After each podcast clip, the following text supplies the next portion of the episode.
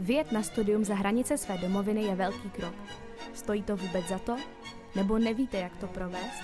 Jste na správném místě. Kuba, Oliver a jejich přátelé ze zahraničních univerzit vám poví o svých zkušenostech a pomohou vám se zorientovat. Vítejte v Checkout Uni. Čus. Hello. Guten Tag. Aloha. Tady Oliver. Tady Kuba. Víte, co je jedna věc, kterou miluju víc než natáčení podcastů o studiu v zahraničí a na základě stereotypů i chuť šťavnatého kuřecího masa z KFC? K-pop. A proto asi jen málo koho překvapí, že se dneska jedeme podívat do Koreji.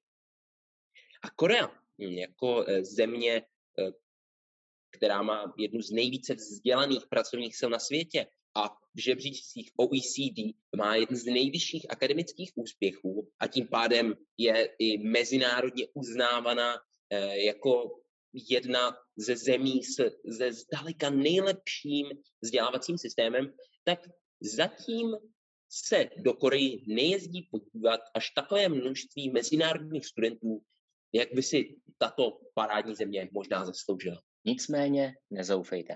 V minulých letech se počet mezinárodních studentů pouze zvyšoval. Ukažme si to třeba na číslech.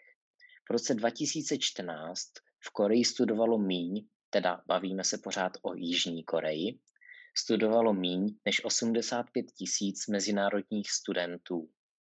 Nicméně v roce 2023 si Korejská univerzita stanovila cíl mít 200 tisíc mezinárodních studentů.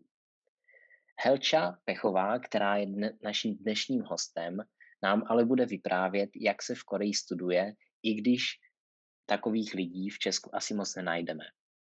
Helenu Pechovou znám jako mentorku z DOFE a spolu jsme přežili zlatou expedici a Helčo, já tě tady srdečně vítám. Její aktivity ale daleko přesahují DOFE. Věla na Erasmus do Nizozemí, věnuje se kariérnímu poradenství, psychologii a práci s mládeží propaguje asi největší databázi aktivit pro středoškoláky v Česku, která se jmenuje Buď aktivní CZ. Studovala personální management v průmyslových podnicích na ČVUT a na Masarykově ústavu vyšších studií a dneska nás teda provede Jižní nebo možná i Severní Koreou. Helčo, my tě tady zdravíme a doplň, co jsem o tobě řekl nepřesně, nebo co bys ještě o sobě doplnila. Ahoj, ahoj. No přemýšlím, ale říkám si, že jsi to měl opravdu perfektně připravené, až mě to samotnou překvapilo. A v podstatě mě nenapadá, co bych dalšího doplnila. Krásně jsi to shrnulo mě. Kuba, to je zkušený matador, eh, který si vždycky najde eh, relevantní informace. Eh, takže já tě taky vítám, Helčo.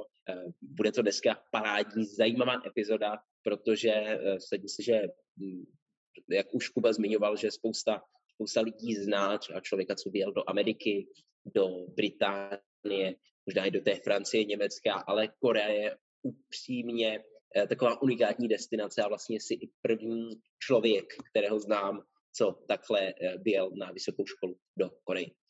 Na začátek eh, ale já zmíním takové ty nudné informace, aby ty si nám pak pouze mohla povyprávět o takových těch eh, zábavných anekdotách, co si tam zažila, tak eh, Jižní Korea je jednou z opravdu těch top destinací v Asii. Má 29 univerzit v takových těch světových žebříčcích. Vždycky zmiňujeme většinou ten QS World University Rankings. Stejně jako třeba v Česku mají jak veřejné, tak eh, soukromé vysoké školy, že třeba trochu jiná situace než, než v Anglii, kde většinou ty školy vlastně stojí stejně a všechny jsou brány jako jeden druh škol, tak v té Koreji opravdu mají jak veřejné, tak soukromé školy. Zejména eh, jsou prestižní takové tři univerzity, možná v žebřících ne nejvyšší, ale co se týče jakože nějaké prestiže, taková korejská Ivy, tak jsou to takzvané Sky univerzity, Eh, které znají všude na světě. Eh, všechny jsou eh, v hlavním městě v Soulu a je to Seoul National University, Korea University a Yonsei University. A v posledních letech, a předpokládám teďka za covidu ještě čím dál tím více, tak eh, Korea nabízí i několik kyberuniverzit, které vlastně se všechny studují eh, dálkově online. Popularita těchto kyberuniverzit se neustále zvyšuje a nabízí jak tedy bakalářské tituly, tak i takzvané associate degrees. No co na to říct, je to krajina inovátorů. A tomu odpovídá, že Jižní Korea je čtvrtá největší ekonomika v Asii. Samozřejmě hned po Číně, Japonsku a Indii.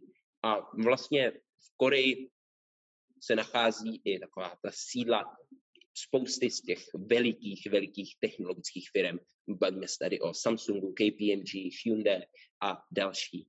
A samozřejmě se spousta peněz investuje zejména do těchto IT a inženýrských oborů. Takže je to krásná, ideální destinace pro takové šprtíky, co se rozhodli třeba pro inženýrství, jako jsme já a Kuba.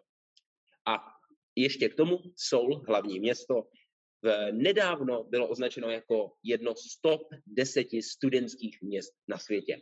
Takže krásná, technologicky vyspělá země, Korea a Helčo, teďka už Kuba začne střídat otázky, abys nám pověděla i, jak se tam doopravdy žije a abychom neslyšeli jenom samé statistiky. Díky za výborný úvod. Já myslím, že jsme vyjmenovali asi všechny podstatné věci, které charakterizují korejský uh, vysokoškolský systém, včetně těch zajímavých kyberuniverzit, které se tak často nevidí v západním světě. A Helčo, já se tě zeptám, proč jsi vybrala vyjet právě do Koreje a proč jsi vybrala školu právě tady v Koreji? Tak bylo to tak, že už s tím, že chci někam vyjet do zahraničí, jsem šla na vysokou školu a já jsem přemýšlela, kam bych mohla vyjet. A jak jsme se bavili o tom, že v rámci Erasmu, že, Evropa a je to hodně, když se vyjíždí Francie, Švédsko a další populární evropské univerzity, Amerika mě tolik nelákala, takže jsem celkově přemýšlela nad Ázií. A řekla bych, že celkově na vysokých školách je potřeba při výjezdu do zahraničí se dívat na schodu předmětů toho, co studuješ tady a toho, jaké předměty nabízejí na, té, na těch zahraničních univerzitách. Takže to byly dva faktory, že jsem chtěla do Ázie a že jsem potřebovala univerzitu, kde se budou shodovat moje předměty se studijním plánem. No a já jsem původně chtěla do Japonska, abych byla upřímná, ale předtím, než jsem chtěla vyjet, tak se neprodloužila smlouva s Japonskem. Takže jsem relativně na poslední chvíli před uzávěrkou přemýšlela, kam teda jinam bych mohla vyjet. A najednou jsem se začala dívat na jeho korejské univerzity a došlo mi, že třeba to bude daleko lepší destinace, že předměty jsou daleko lákavější než v Japonsku. A celkově, jak už Oliver zmínil, výhody právě Jižní Koreje, ať už to je technologie, ať už to jsou právě výborně hodnocené univerzity nebo celkově vzdělávací systém, tak to byl ten důvod, proč jsem si nakonec Jižní Koreu zvolila. No a ta univerzita, tam to bylo ještě takové zajímavější v tom, že já jsem původně chtěla do Soulu na jednu z těch zmiňovaných univerzit, ale nakonec to bylo tak, že se vybíralo pouze na jedno volné místo a byla mi nabídnuta univerzita na jihu eh, ve městě Tegu, což je, myslím, třetí největší město v Soulu. Největší, třetí největší znamená, že má asi 2,5 milionu obyvatel, takže ještě relativně, relativně malé na Koreu, ale obrovské pro nás, pro Českou republiku. A řekla bych zpětně, když se na to podívám, že jsem moc ráda za to, že jsem nakonec do Soulu nevyjela, protože Tegu je jako studentské město nebo celkově korejské město daleko víc korejské než právě Seoul. A celkově se na vás potom v té Koreji, v tom Tegu nedívají už jako na turistu, ale spíš na toho studenta, nebo možná i na jako korejského studenta, protože na rozdíl od studentů v Soulu jsme v Tegu museli mimo kampus se snažit mluvit korejsky, protože angličtinu bychom moc neuplatnili. A, takže jsem nakonec skončila na Kyungpuk uh, univerzitě právě ve městě Tegu a bohužel nepatří teda mezi top 3 nebo top 5 v Jižní Koreji, ale patří snad mezi top 10 a náležitě si toho váží.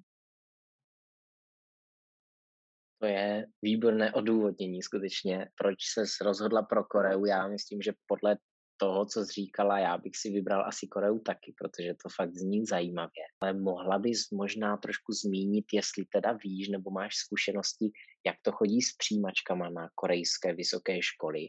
A liší se hmm. třeba přijímačky nějak pro Korejce jako takové a liší se pro kohokoliv jiného ze zahraničí a jak je tam těžké se dostat. Je to jako v Česku, že to až tak těžké vlastně není, anebo je to velice kompetitivní a jsou tam vidět takové ty scény, které bývají často ve filmech, kde se ti lidi učí prostě 24 hodin denně, nespí a jako opravdu se musí šprtat, aby se dostali na vysokou. Mm-hmm. Co se týče přihlašování na samotné korejské univerzity, tak s tím zkušenost nemám. Vím, že existují různá stipendia a je v každém případě si myslím, že je důležité umět aspoň nějaké úrovni korejsky, to znamená, že určitě jsou anglické programy, stejně jako na našich univerzitách, tak i v Koreji je možné studovat anglicky, ale co vím třeba od kamarádek, co se mnou studovali v Koreji, co byli z Indie a měli korejštinu jako svůj hlavní obor, tak to bylo tak, že nejdřív absolvovali roční program, nejčastěji v Pusanu, což je právě na jihu Koreji, takové letovisko, krásné. Tam rok studovali korejštinu a pak šli rovnou studovat bakaláře přímo v korejštině. Takže co vím, tak takhle to probíhalo u nich. Je možné, že na podobné obory je, je, to, je to stejný systém a naopak na jiné, jako je právě computer science nebo podobně, stačí angličtina. Ale celkově si myslím, že dostat se na korejskou univerzitu nemusí být úplně jednoduché, protože ten systém, co tam je a přesně jak jsi zmiňoval tu kompetitivnost mezi studentama, tak je obrovská a pocitovali jsme ji i jako jenom výmění studenti.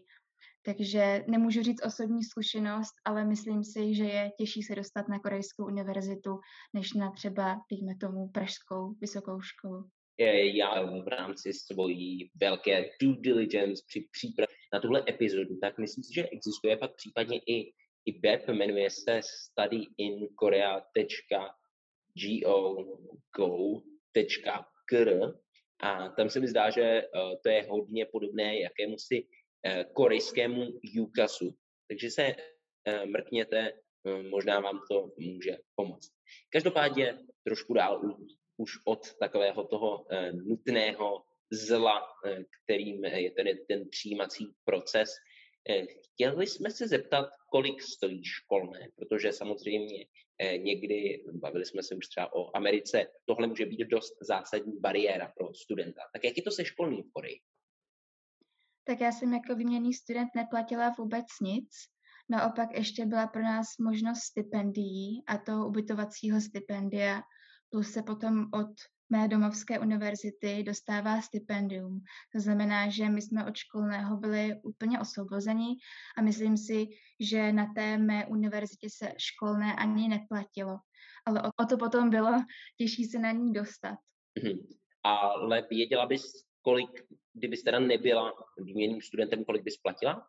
To si myslím liší program od programu. Stejně jako když v České republice studuješ právě anglický program, tak tam ty ceny jsou dost odstupňované a je docela odlišné, pokud studuješ něco humanitního, aspoň tak je to na mé právě domovské univerzitě, že je rozdíl, pokud studuješ třeba IT a potom nějaký jiný obor. A jsou tam určité rozdíly třeba i třetinově. To znamená, že předpokládám, že by se to hodně lišilo podle oboru, o který by měl ten student zájem, ale konkrétní částku to vůbec nedokážu říct. Takže třeba IT byly, předpokládám, dražší než, než ty humanitní, nebo, nebo naopak? Myslím si, že by, že by ty technické obory byly dražší, ale zase myslím si, že Korea je hodně vstřícná, co se týče stipendií, takže je tam velká šance nejenom pro výměné studenty, ale celkově i pro ty mezinárodní studenty, že získají nějaké stipendium, že tam bude nějaká podpora od té korejské univerzity, případně od ministerstva. Protože takhle třeba kamarádka, co se mnou studovala právě v Koreji, byla tam na jeden semestr se mnou, tak, tak právě byla, nebo studovala v Polsku, byla ještě z jiné země a polská univerzita jí nenabídla vůbec žádné stipendium, to znamená, že by si ten celý semestr musela hradit z vlastních zdrojů, ale stačilo se zeptat korejské univerzity, té naší v TEGu a ta jí nabídla stipendium v podobné výši, jako jsem dostala já, takže jí to uhradilo nějakých 60% nákladů. Takže vždycky si myslím, že i kdyby třeba bylo nějaké školné, což, což třeba bývá, bývá, tak ta korejská univerzita si myslím, že bude střícná a minimálně poinformuje o tom, jaké stipendia hlavně pro ty mezinárodní studenty má. I jak celkově, jak se zmiňoval, že ty korejské univerzity, co vím, tak enormně touží po mezinárodních studentech i po těch výměných studentech, takže určitě by tam byla nějaká nabídka i stipendia. Hmm, to můžu potvrdit. Já při své Tour de Université jsem narazil na korejský technologický institut KIST. A tam mě docela překvapilo to, že ten institut jako takový je velice kompetitivní pro Korejce, ale je velice vstřícný vůči studentům vlastně zvenčí, nejenom zvenčí Kistu, ale taky zvenčí jako Koreje, protože oni vlastně argumentovali tím, že Korea, jak je taková v dnešní době pořád ještě relativně homogenní, tak ona jako ráda přijímá ty zahraniční studenty, aby tou multikulturností trošku dohonila ty západní univerzity, které se tím velice můžou pišnit. A proto jsou velice střícní, no, co se týče těch programů nebo taky těch stipendií ke studentům ze zahraničí a mají poměrně dost míst pro zahraniční studenty. Jinak, co se týče té výše toho školného v Koreji, tak se to liší, jak říkala Helča. Já jsem našel informací, že to je okolo 4 tisíc uh, amerických dolarů za semestr. Takže o dost méně, než je to třeba v Americe nebo v Anglii, ale taky to něco stojí. Ale to samozřejmě záleží na tom, kde a co člověk studuje.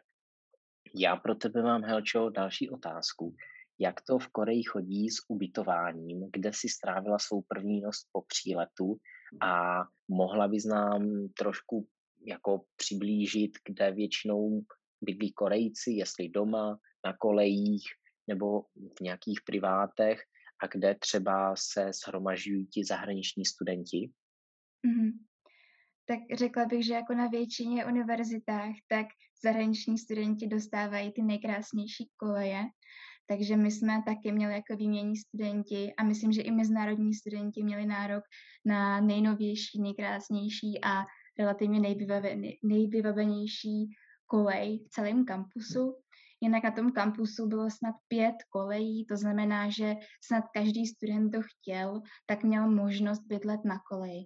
Vím, že část těch zahraničních studentů, co třeba zůstávali celý rok, nejenom semestr, tak první semestr zůstávali na koleji většinou, aby se tak nějak rozkoukali a potom ten další semestr už se třeba dohodli, jako to bývá u nás a našli si nějaký byt poblíž kampusu. A ty Korejci, pokud jsou z města Tegu nebo nějakého blízkého okolí, třeba do té hodinky dojezdové vzdálenosti, tak zůstávali doma a když byli nějaký už zdaleka, tak byli s náma na koleji. Ale jinak, jinak tím, že těch univerzit je relativně velké množství, tak na těch kolejích byli hlavně mezinárodní studenti, výmění studenti a Korejci, kteří byli opravdu z úplně jiného regionu té země. A jinak naše kolej, ta byla docela vtipná, celkově mi to překvapilo, nečekala jsem to. A ten rozdíl byl hlavně v tom, že jsme měli rozdělená patra pro holky a kluky. To znamená, že my jsme měli, dejme tomu, osmé patro, kluci měli sedmé patro a bylo zakázáno vzájemně se navštěvovat. Měli jsme rozdělené výtahy, to znamená, že pravý výtah jel pouze do klučičích pater a byl označen nějakou nálepkou nebo názvem právě v korejštině, že je pro kluky a pak výtah nalevo na kolejích přízemí byl pro holky a dalo se jim dostat jenom, po, jenom do holčičích pater. A celkově i bylo zakázáno se nějakým způsobem naštěvovat, že bychom třeba tajně přešli chodbou a sešli schody do klučičích pater. To všechno údajně bylo trestáno body, takovým jako černými puntíky a pokud člověk měl moc černých puntíků, tak údajně mohla být domovská univerzita potom informována a že nás i z té koleje mohli vyhodit. Jestli se to reálně někdy stalo, to nevím, ale docela mě to přišlo zvláštní, že my jsme se potom i po nějaké době už s těma holkama, co tam se mnou studovali, nějakým způsobem jako zžili s tady těma pravidlama a pokud potom třeba na naše patro přišel nějaký muž, ať už třeba opravář nebo někdo z, z univerzity, tak my jsme svým způsobem začali v tu chvíli šílet, že jsme nevěděli, co máme dělat, že máme na patře nějakého chlapa. Takže to mi přišlo relativně rozdílné oproti českým kolejím. A i celkově na těch kolejích nebylo nějakým způsobem tolerováno jako setkávání právě opačného pohlaví.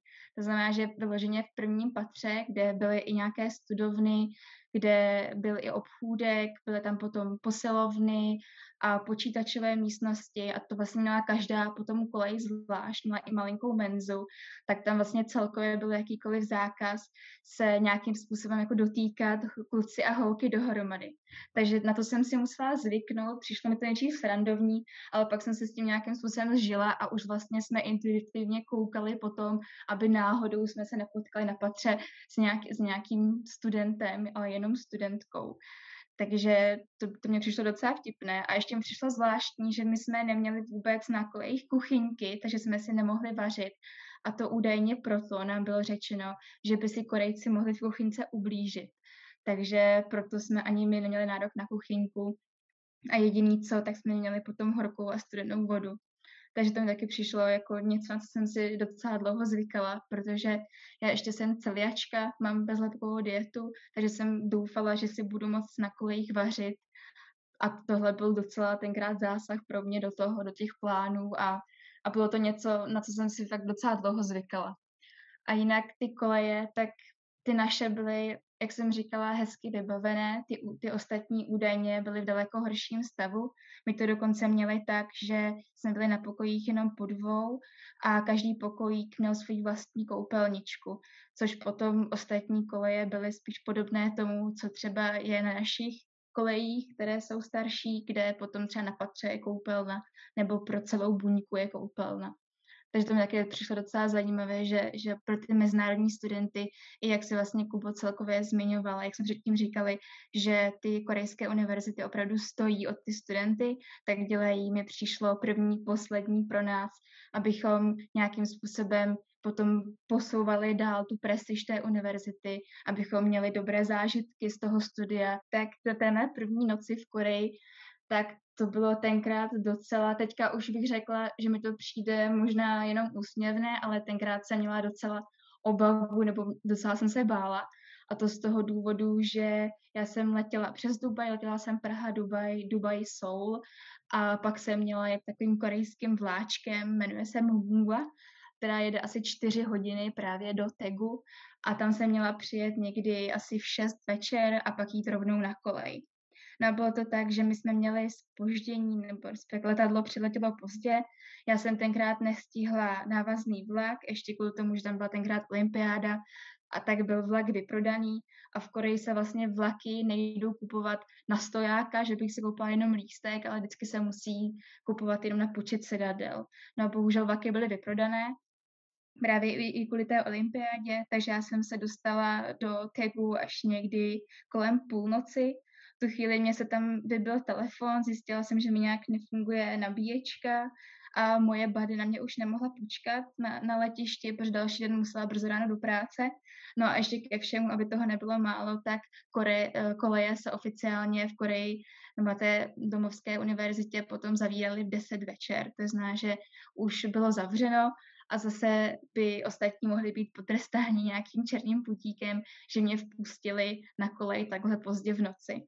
Takže tenkrát si pamatuju, že jsem tam nějak s pomocí, teď nevím, jestli ještě té bady nebo někoho, nějakých Korejců, koho jsem potkala na nástupišti, kde jsem čekala teda na cokoliv, co přijede, abych se dostala do města, tak jsme tenkrát dali dohromady právě místo, kde jsem, kde jsem mohla přespat, byl to jakýsi hostel a další ráno jsem zjistila, že shodou okolností kousíček od začátku kampusu, protože ten kampus, ten univerzitní kampus byl opravdu obrovský, a takže to bylo tak, takové, takové štěstí, že ty Korejci opravdu v tu chvíli, když vidí někoho, někoho ze zahraničí nebo respektive z Evropy, oni ještě celkově Čech, Čechy a češtinu, a Českou republiku zbožňují kvůli, kvůli takovým různým právě filmům, co se u nás natáčí, hlavně v Praze, takže byli opravdu ochotní mi tam pomáhat, nejenom ten první den, ale celkově v rámci celého toho mého pobytu.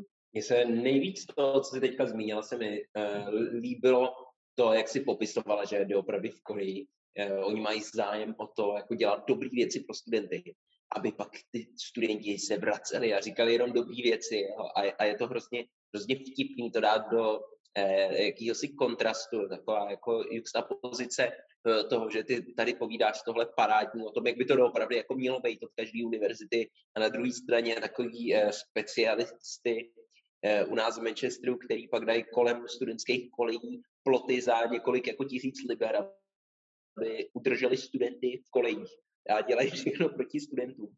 Eh, takže eh, je to, je to hrozně, hrozně jako eh, vtipný, ale fakt se mi to jako líbí, že, že ty univerzity si takhle dají záležet. Na co já bych se zeptal, zůstaneme u peněz. Kolik stojí život? Jak bys porovnala jakože tvoje životní náklady jiný než, než teda hm, pouze, pouze to ubytování? Tak je, jak, bys to, jak bys to jako porovnala třeba s Českem? Mm. Já bych řekla, že Korea je určitě dražší a potom jako v každé zemi záleží, s jakým budgetem tam přijíždíš a jak moc dokážeš uskromnit, jak moc seš cestovat a podobně.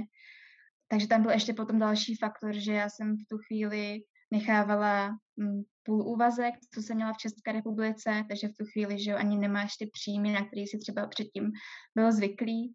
A když to porovnám, tak celkově za ten semestr, co jsem si tak nějak rozpomínala, tak jsem utratila nějakých 80 tisíc, abych teda mohla přesně takhle, nebo co nejpřesněji vyjádřit, kolik jsem do toho dávala financí s tím, že nějakých 60% tady té částky jsem dostala ve formě stipendia od mé univerzity. Takže když to potom porovnám třeba s tím, když kamarádka byla na semestr na Sibiři, tak já jsem v Koreji utratila o něco méně, než ona v rámci toho svého semestru. A jinak bych řekla, že jídlo tak bylo o trošičku dražší. Tam zase ještě hrál roli to, jak jsem říkala, že jsem bezlepková, tak já jsem si jezdívala do města kupovat chleby bezlepkové a další bezlepkové výrobky, které byly ještě o něco dražší než standardní produkty, stejně jako je to u nás. Takže jídlo dražší a doprava bych řekla, že vyšla na podobně. Tam celkově v Tegu si jde pořídit kolo a potom docela dost se po tom městě pohybovat na kole, ale hodně se využívají i taxíky a potom, když jsme třeba jeli na letiště a někam vyráželi a jelo nás třeba pět, tak se daleko víc tak, tak bude daleko lépe vyrazit taxíkem a rozdělit tu částku, než jet autobusem, kde by se zaplatilo daleko víc. Ale pak jsou tam takové ty výhody, jako třeba určitě známe u nás různé studentské kartičky, na autobus a další studentské slevy do muzeí. Mám pocit, že dokonce do muzeí jsme jako studenti měli vstup zdarma, takže něco podobného jako známe na nějakých místech třeba u nás nebo v dalších zemích. Ale celkově si myslím, že určitě Korea je dražší. A kdybych to porovnala třeba s Japonskem, tak mně přišlo, že oproti Japonsku byla o trošičku levnější. A zmiňovala jsi studentskou práci, že ty jsi teda nechávala, eh, jestli jsem tomu rozuměl správně, eh, nějaký jako částečný úvazek eh, tady z Česka. Takže bylo to, bylo to jako, že jsi pracovala remote a mm, případně pokud ti víš, kdybys nepracovala remote, jak je to v Koreji se studentskou prací? Mm-hmm. Bylo to tak, že já jsem ji nechávala v tom smyslu, že jsem ji musela nechat v Česku, tenkrát to vlastně, já jsem byla tři roky zpátky a tenkrát to ještě nebylo tak trendy pracovat právě na dálku a myslím si, že by to ani nebylo možné, protože jsem dělala hodně různé administrativy, ale tam byla možnost v Koreji si přivydělávat, nebo neřekla bych přivydělávat, to, to by muselo být oficiální cestou, ale něco jako u nás známe stipendia, tak něco podobného šlo v Koreji v rámci stáží. To znamená, že my jsme zhruba měsíc před příjezdem do Koreji dostali z, ze zahraničního oddělení právě té naší univerzity v Tegu, že je možnost se přihlásit na několik stáží a tím získat nějaký právě další finanční příspěvek nebo stipendium, abych to pojmenovala spíš přesněji, a zároveň získat i nějaké zkušenosti přímo v korejských firmách. To znamená, že tam ještě byla možnost si takhle přilepšit, ale zase na druhou stranu, co bylo požadováno, tak většina firm chtěla jenom rodilý mluvčí, nezáleželo potom už na, na úrovni angličtiny, ale chtěli jenom rodilý mluvčí buď z USA nebo z Británie případně z Nového Zélandu. A druhá podmínka byla znalost korejštiny. A celkově, co i tak znám kamarádky, co studovali koreanistiku, tak v Koreji celkově snad možná ještě v Soulu by to bylo v pohodě, ale mimo Soul je potřeba tu korejštinu aspoň na nějaké úrovni znát. Aspoň taková byla moje zkušenost, že pokud ty ostatní, co se hlásili na stáž, neměli aspoň základní znalost korejštiny, tak ve většině případů neměli šanci tu stáž získat.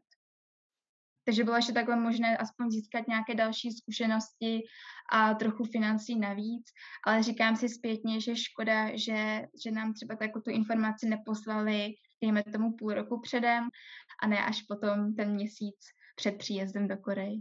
Teďka, když odejdeme od těch uh, záležitostí, kde počítáme peníze, jako kolik stojí život a jestli se dá sehnat z práce a s tím ubytováním, tak uh, my jsme se toho teda už dotkli vícekrát, té kosmopolitnosti Koreje, ale mohla bys uh, trošku v podstatě se zaměřit na to, jak jsou vlastně ti zahraniční studenti vnímání v té Koreji. Ty jsi říkala, že se jim dostává teda jako velice dobrého zacházení, na tom jsme se uh, shodli, ale jestli bych se mohl zeptat, ty jsi vlastně zmínila, že v tom Soulu, uh, když bys studovala, tak by tě viděli ti Korejci jako zahraničního studenta, kdežto když byla na té své univerzitě, tak víc zapadala.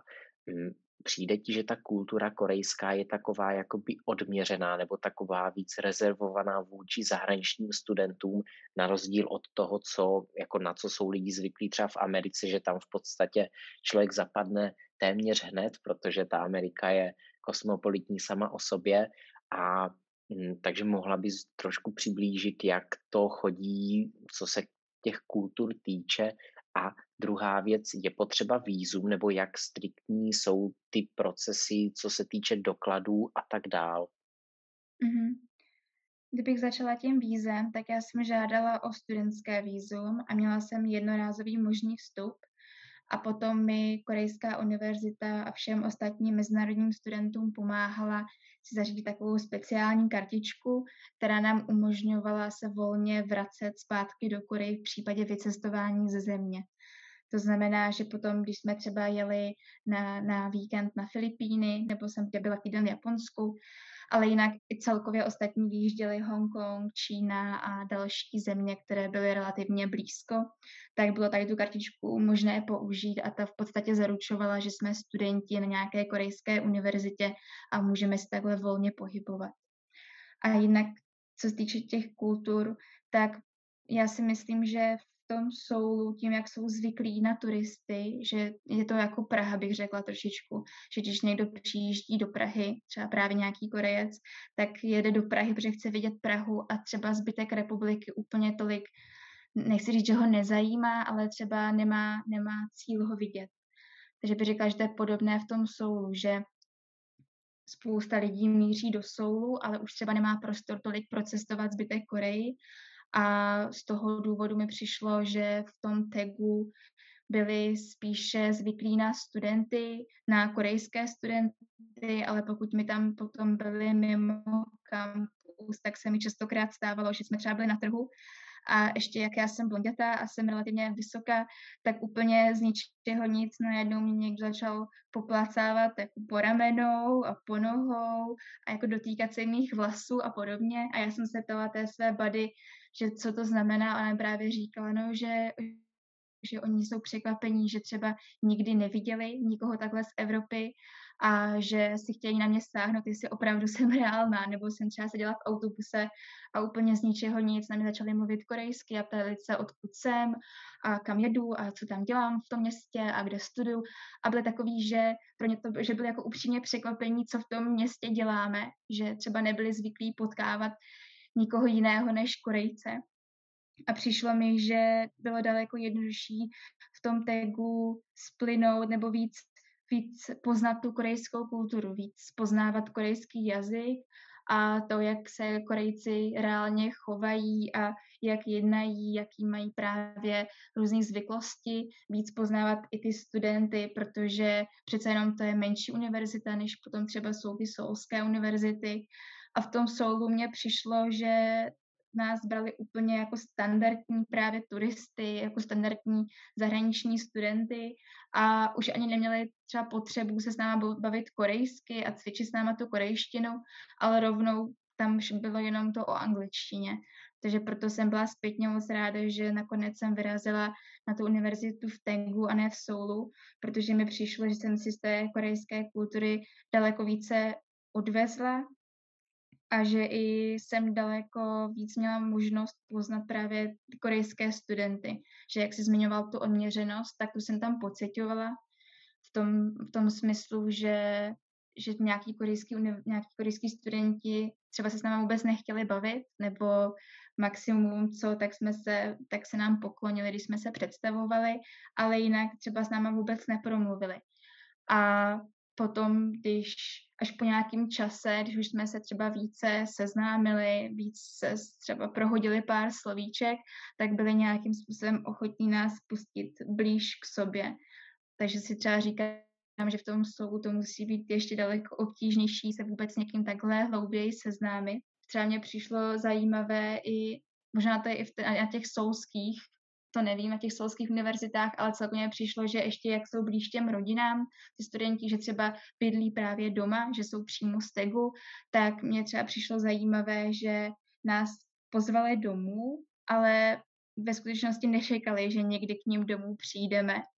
Takže právě mě, občas mě to překvapovalo, že jsem třeba brala, jako že říkali, tak uděláme barbecue, tak přijďte v sobotu a jsme říkali, no tak my přijdeme, ale oni už nečekali, že my reálně si myslíme, že teda můžeme přijít a že nemáme chodit. Takže to přišlo takové, takové jako zajímavé, že, že nějakým způsobem se snaží třeba navázat to přátelství, aby, aby, aby třeba to působilo, že jsme kamarádi, nebo že oni mají kamarády z Evropy, ale reálně do toho svého prostoru nás třeba po tom semestru ani tolik nepustili, bych řekla. A taky mě přišlo, co rozdílné, co třeba nejsem úplně zvyklá z domova, přišlo mě docela zajímavé, jak hodně jsou vázáni na svoji rodinu. Že jsme třeba s kamarádkou právě Korejkou a druhou kamarádkou francouzskou řešili, že bychom chtěli na Filipíny vyjet, tak já jsem koupila letenku, kamarádka z Francie koupila letenku, ale kamarádka z Koreji nejdřív jela domů probrat to s rodinou, s rodičema, jaký na to mají názor a až pak se vrátila a šli jsme kupovat letenku i pro ní. Tak jezdit na víkend do Filipín, tak to myslím si, že člověk jen tak eh, na jiný univerzitě v jiný zemi jako takovouhle šanci být nebude. My akorát maximálně tak na víkend výjíždíme do Liverpoolu, kde, kde stejně celý víkend je hnusně a prší. Takže to je, to, je, to je parádní. A eh, co mě by zajímalo, ty už jsi tak jako postupně k tomu, k tomu dostávala teďka ke konci, ale jaký je jako ten studentský eh, život, taková ta studentská zkušenost v, v, v Koreji? Eh, samozřejmě předpokládám, že by to bylo úplně jiný, kdyby si byla eh, právě třeba v tom soudu.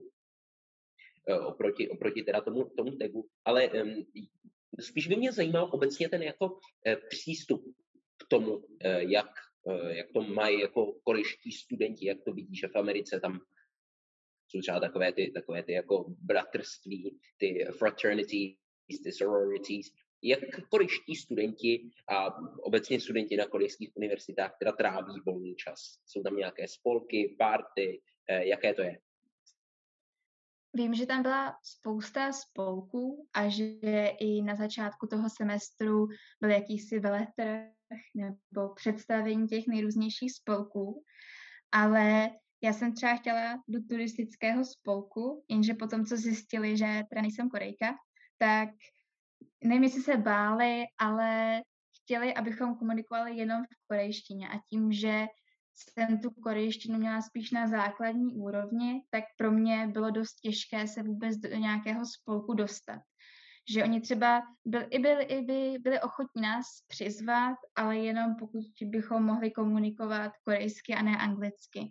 Že celkově jsem tam cítila z jejich strany i ten strach komunikace v angličtině, což vím, že se říká i o nás, o Češí, že se bojíme mluvit anglicky, ale u nich mě přišlo, že ať anglicky umí, tak se hodně bojí komunikovat a to často byla i ta bariéra v tom, aby nás do nějakého spolku přijali. Vím, že kamarádka chodila na jedno bojové umění, ta teda ale uměla docela dobře korejsky takže ve výsledku jediný spolek, co se nám podařilo i nám pouze anglicky mluvícím, špatně korejsky mluvícím dostat, bylo kroužek kaligrafie, takže jsme každý, myslím, pátek docházeli vždycky večer po výuce do, do takové jedné dílničky, kde jsme společně se slečnou, která snad 10 let díky své babičce trénovala kaligrafii, umění kaligrafie, tak jsme se právě učili nejrůznější znaky, učili jsme se právě kreslit. Pro mě to bylo spíš takové kreslení, že, že mi to přijde opravdu jako nádherné umění, ta kaligrafie. Tak jsme se třeba vytvářeli naše jména nebo nějaká mota a vždycky to bylo takové krásné zakončení toho týdne, protože v té, v té dílničce, té učebně bylo absolutní ticho, takové asi tříhodinové ticho, kdy každý se soustředil pouze na tu svoji práci a jediné, co jsme možná slyšeli, byly tahy toho štětce. Takže to byla taková krásná páteční meditace.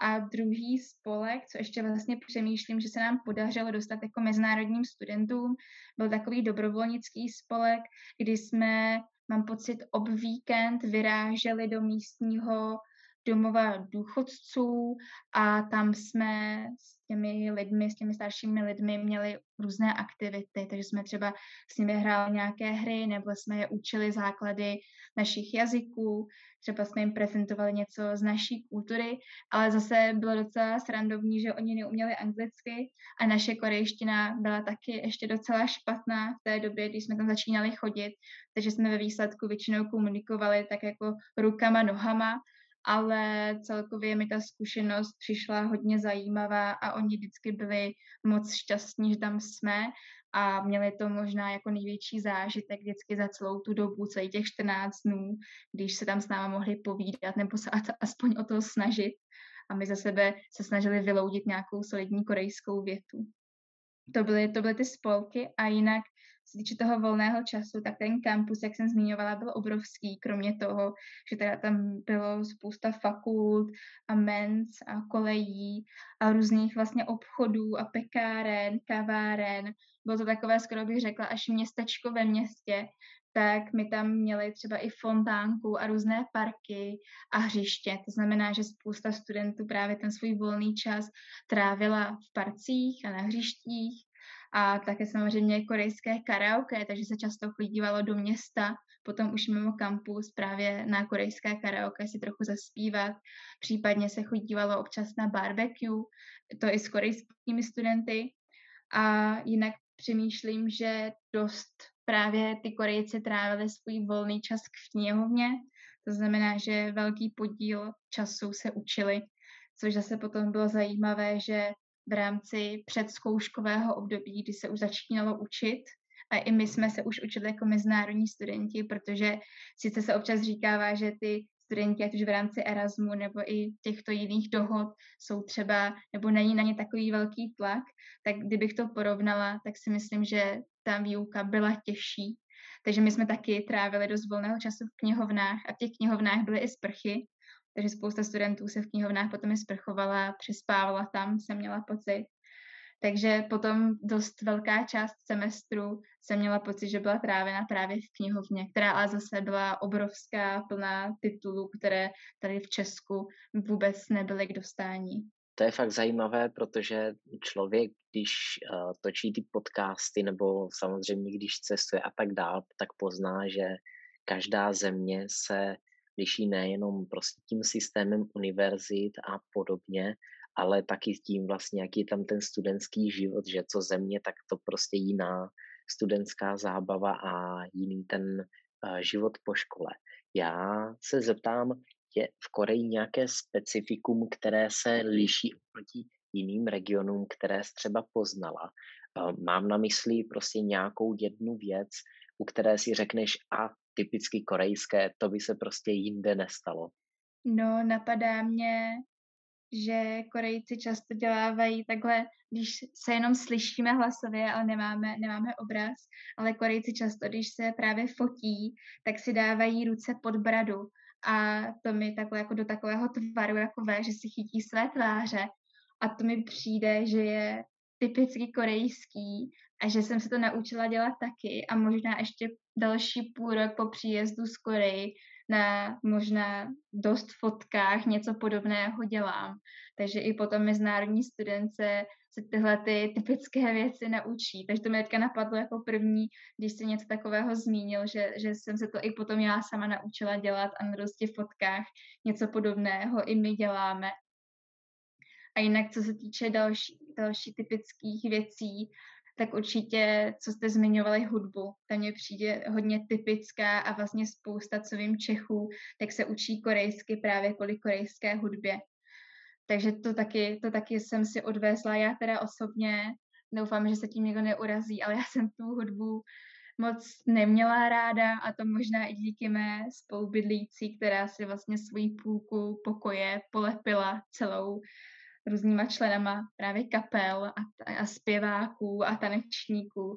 Takže já jsem té hudbě asi nikdy nepřišla úplně na chuť. Ale co znám kamarádky, koreanistky, které třeba takhle i tancují a zpívají a zabývají se tu korejskou hudbou, tak, tak už možná pomalinku na chuť přicházím nebo jednou přijdu. Takže to bych taky řekla, že je hodně typické pro Koreu. A určitě, co mě se na Koreji hodně líbí, tak je tradiční hudba. To taky bych řekla, že, že se pozná na první dobrou. Takové ty tradiční právě oblečení, ale i hudba a různé tradice, co týče jídla. Takže různý kibimbap a bimbap, to taky si myslím, že, že spousta lidí zná vedle sushi, zase japonského. Takže to jsou takové asi tři typické věci, co mě napadá, že když se řekne něco pro Koreu, tak, tak je to právě tohle. A kdybys mohla vypíchnout nějaké plusy a mínusy studia v Koreji, jenom tak jako schrnout, co byly takové jako největší highlights, největší jako mínusy eh, na tom, na tom tvém studiu v Koreji, co by to bylo? No jako plus určitě prestiž těch univerzit, že ty univerzity opravdu, jak už jsme se o tom bavili, chtějí být co nejlepší a ještě ty korejské, ty univerzity mimo Soul, tak o to víc chtějí dohánět ty soulské univerzity. Takže ta moje univerzita se snažila investovat, řekla bych, dost velké množství peněz, ať už na přilákání zahraničních studentů a následnou jejich dobrou zkušenost, na vybavenost různých učeben, na vybavenost knihovny, na celkově inovaci kampusu a, různých, různých dalších jako zařízení pro ty studenty. Takže určitě vybavenost těch univerzit, protože chtěli být co nejlepší, chtěli mít co nejlepší umístění v různých žebříčcích a dohánět Soulskou národní univerzitu. To bych určitě viděla jako plus. A co jsem se já setkala, tak moji vyučující byli hraň, hlavně zahraniční vyučující. To znamená, že kromě jednoho Korejce, který ale potom jako by the way měl MBA z Harvardu, tak mě učili čistě Britové a Američani, což vidím taky jako plus, jednak kvůli tomu, že člověk se naučí, dejme tomu britskou nebo celkově americkou angličtinu, ale slyší tu angličtinu od někoho jiného než od Korejce. Takže i to, že byli schopní a měli finance a celkově zdroje na to přilákat kvalitní vyučující, to jsem taky určitě viděla jako plus. A vyučující, kteří měli přehled, jednak v rámci svého oboru, ale měli přehled i co se týče nějakých jako kulturních záležitostí. To znamená, že třeba co nás vyučoval pán z Británie na, na mezikulturní dovednosti nebo mezikulturní výuku, dejme tomu, kde jsme se zabývali právě různými osobnostmi, ale zabývali jsme se třeba i hudbou, jak, jaký má vlastně význam, jak, jaký, jaký, jednot, jaký jednotlivý slova mají význam, tak ten zároveň měl zkušenosti z různých dalších azijských univerzit a přinášel obrovskou přidanou hodnotu do té výuky. Takže to, to mě celkově se moc líbilo, že to bylo něco jiného, než na co jsem byla zvyklá. A taky to byl celkově jejich přístup v tom smyslu, že my jsme hodně psali eseje, nebo daleko více, než jsem byla zvyklá na bakaláři tady v Česku. Daleko více jsme diskutovali a také byl kladen dost velký důraz na nějakou svou domácí přípravu. Takže bych řekla, že tolik načtenou, jako jsem měla v rámci Koreji na přípravě různých domácích úkolů, jsem neměla snad za celé dva ročníky bakaláře, než jsem se do Koreje vydala. A i potom ta závěrečná známka nebyla třeba jenom v rámci jedné závěrečné zkoušky, ale právě se skládala z různých postupných skupinových i individuálních úkolů. A to mi přišlo daleko sympatičtější, než jak jsme byli hodnocení tady u nás. To určitě taky bych viděla jako plus. A potom určitě korejština, protože mi přijde, že korejština je docela zajímavý jazyk a může být dost výhodné potom pro člověka nějaký jako benefit do budoucna korejštinu znát. A přece jenom aspoň na té mé univerzitě byla, byl obrovský prostor korejštinu si zkoušet a zlepšovat se a posouvat se v ní dál. No a ty negativa, tak je být co nejlepší, ale tím pádem kladou i obrovské nároky na ty hlavně korejské studenty, kdy celkově se nějakým způsobem že traduje, že, že co student, tak kam se dostane na univerzitu, tak podle toho nějakým způsobem se na něho hledí. To znamená, že cíl studenta je co nejlépe se učit, aby se dostal na co nejlepší univerzitu a potom, co vystuduje co nejlepší univerzitu, tak chce najít co nejlepší práci. A mně třeba to přišlo až moc přehnané, i když si myslím, že celkově si na sebe studijně kladu nějaké požadavky, tak si myslím, že by mě to nějakým způsobem možná až demotivovalo, že člověk potom byl hodně zařazován číselně, jeho výkon byl hodně kvantifikován na druhou stranu. A my jsme vlastně byli hodnoceni společně s korejskými studenty a, a bylo to tak, že v podstatě jenom určitá část studentů mohla dostat nejlepší známku a potom automaticky, i kdyby zbytek byl podobně dobrý, tak musel dostat horší známku.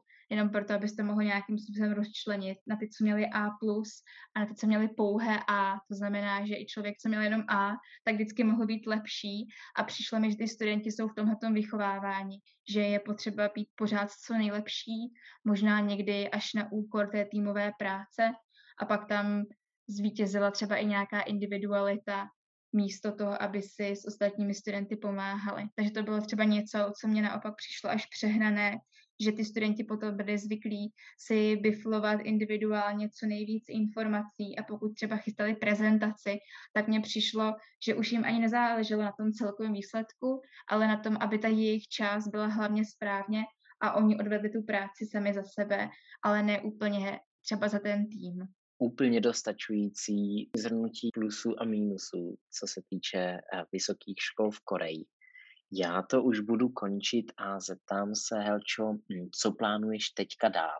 Dej si jakýkoliv shoutout, na čem pracuješ, na čem plánuješ pracovat, nebo pokud jsi aktivní na sociálních sítích, tak kam ti lidi mají dát odběr nebo follow, Budu určitě ráda za odběr, ať už na Instagramu nebo na Facebooku v rámci projektu, který jsi zmiňoval, v rámci právě projektu Buď aktivní, na kterém teďka poslední asi tři roky pracuji.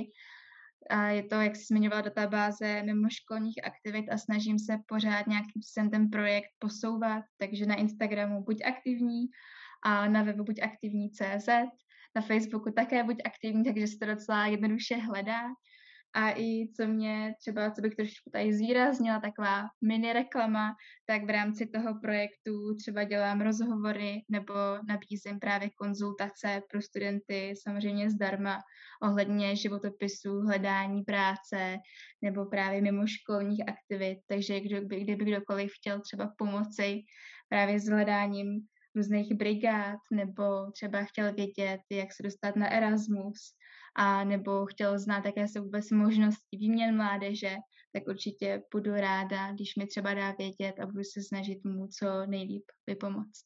No a Helčo, takové shrnutí toho celého, co jsme dneska probírali, mohla bys shrnout do tří slov, jak vlastně, co si odnes z tohoto podcastu a jak na tebe zapůsobila Kora. Tři slova, které v tobě prostě ten pobyt zanechal teda jenom tři slova, tak řekla bych, že je to korejština, protože jsem ji objevila jako nádherný jazyk, který jsem se potom učila i dál. Je to dobrodružství, protože jsem díky Koreji poznala část Ázie a poznala jsem úplně jiný vzdělávací systém. Celkově mi přijde, že jsem potom i díky tomu získala nějaký další náhled na sebe, nějaké, nějaké sebepoznání. A to by zároveň možná bylo i třetí slovo, právě to sebepoznání, protože bych řekla, že jakýkoliv výjezd do zahraničí, ať už to bude jenom na semestr nebo na celého bakaláře, magistra nebo PhD a, a ať už to bude do Koreji nebo do Švédska nebo do jakékoliv jiné země. Takže se díky tomu potom ten student naučí spoustu věcí o sobě a třeba zjistí, co ho baví, co by chtěl v životě dělat a trošičku i třeba získá jiný náhled na to, co má tady potom doma. Helčo, my ti strašně moc děkujeme za tyhle svý tipy a za celou epizodu a všechno, co si nám tady, eh, tady jak si nám poreferovala o, o Koreji. Určitě dáme všechny odkazy na buď aktivní a všechno, co jsi zmínila, dáme, dáme do popisku podcastu a ještě jednou moc díky, že jsi přijala pozvání. Já moc děkuji za pozvání obou vám. Díky Helčo, že jsi přišla do tohoto dílu a do budoucna všechno nejlepší a my se na vás budeme těšit v dalším díle. Vydáme se totiž z Jižní Koreje zase skoro na druhý konec světa do země, nezemě a to doslova. Holandsko nebo oficiálně Nizozemí je tulipánové království na pobřeží Severního moře a se vzděláváním tady mají dlouhou tradici. Konec konců proslulý program Erasmus je pojmenovaný po zdejším rodákovi Erasmu Rotterdamském. Takže si to nenechte ujít. No ale tak do té doby eh, budeme se těšit a čus. Čau.